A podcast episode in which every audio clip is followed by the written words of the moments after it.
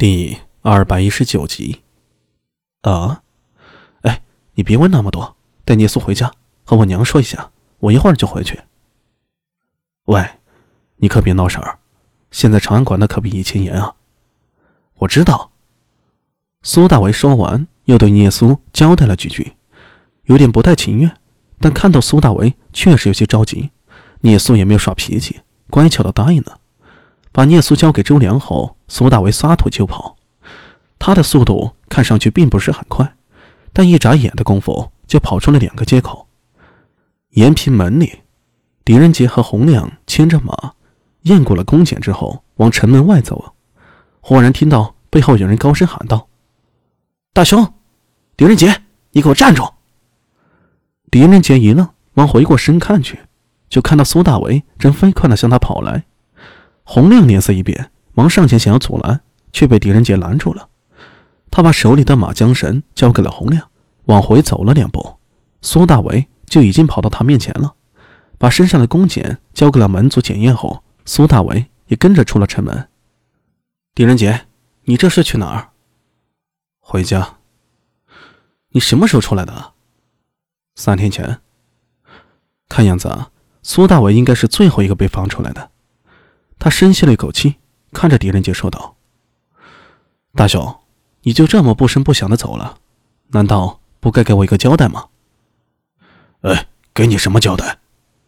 洪亮在一旁不满了，说道：“就是因为认识你，租了你家的房子，我家郎君连功名都没了。我家郎君已经退出了国子监，准备回老家太原。怎么的，你还想找我家郎君麻烦？”“洪亮，住嘴！”狄仁杰回头瞪了洪亮一眼：“你退出国子监了？”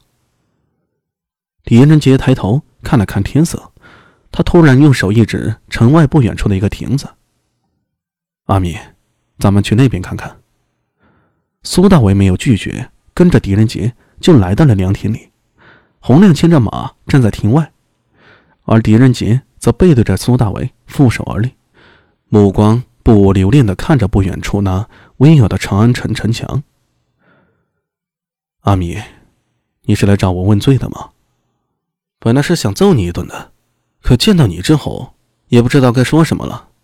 大兄，好端端的为何要退出国子监呢？”“啊，我在国子监缺了太多的课业，博士们对我也非常不满。况且这次事情虽说结束了，但如果我继续留在长安，终究会有麻烦。吴王不会放过我，你应该非常清楚。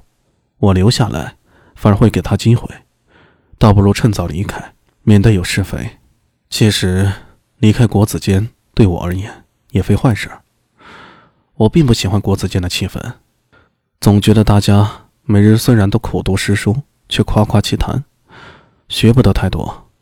倒不如我回家，一边读书，一边随我父亲学习世经之学，等过几年大家都忘了这件事以后啊，我会从太原参加科考，到那时候我一定会再回到长安的。”苏大为沉默了，他明白狄仁杰说的虽然很轻松，可是这心里肯定不舒服。从地方科考哪比得上从国子监直接科考来的方便？但是如果狄仁杰留在长安，的确会有危险。吴王李克虽有长孙无忌压制，但实力依旧不俗，明空有李治保护，李克很难对他再动手脚。而苏大为在最基层，哪怕李克实力很强，他那些手段也很难威胁到苏大为。高层博弈从来都是暗藏杀机，表面上是和风细雨的，和底层那种刀刀见血的博弈方式不同，苏大为还真的不一定会害怕李克那些手段。只有狄仁杰，他留在长安最容易中招，离开长安也好，至少安全。苏大为不清楚历史上的狄仁杰是怎么步入仕途的，但他相信堂堂狄仁杰绝不可能就此一蹶不振。正如他所言，他会杀回来，到那时候定然会是另一番局面吧。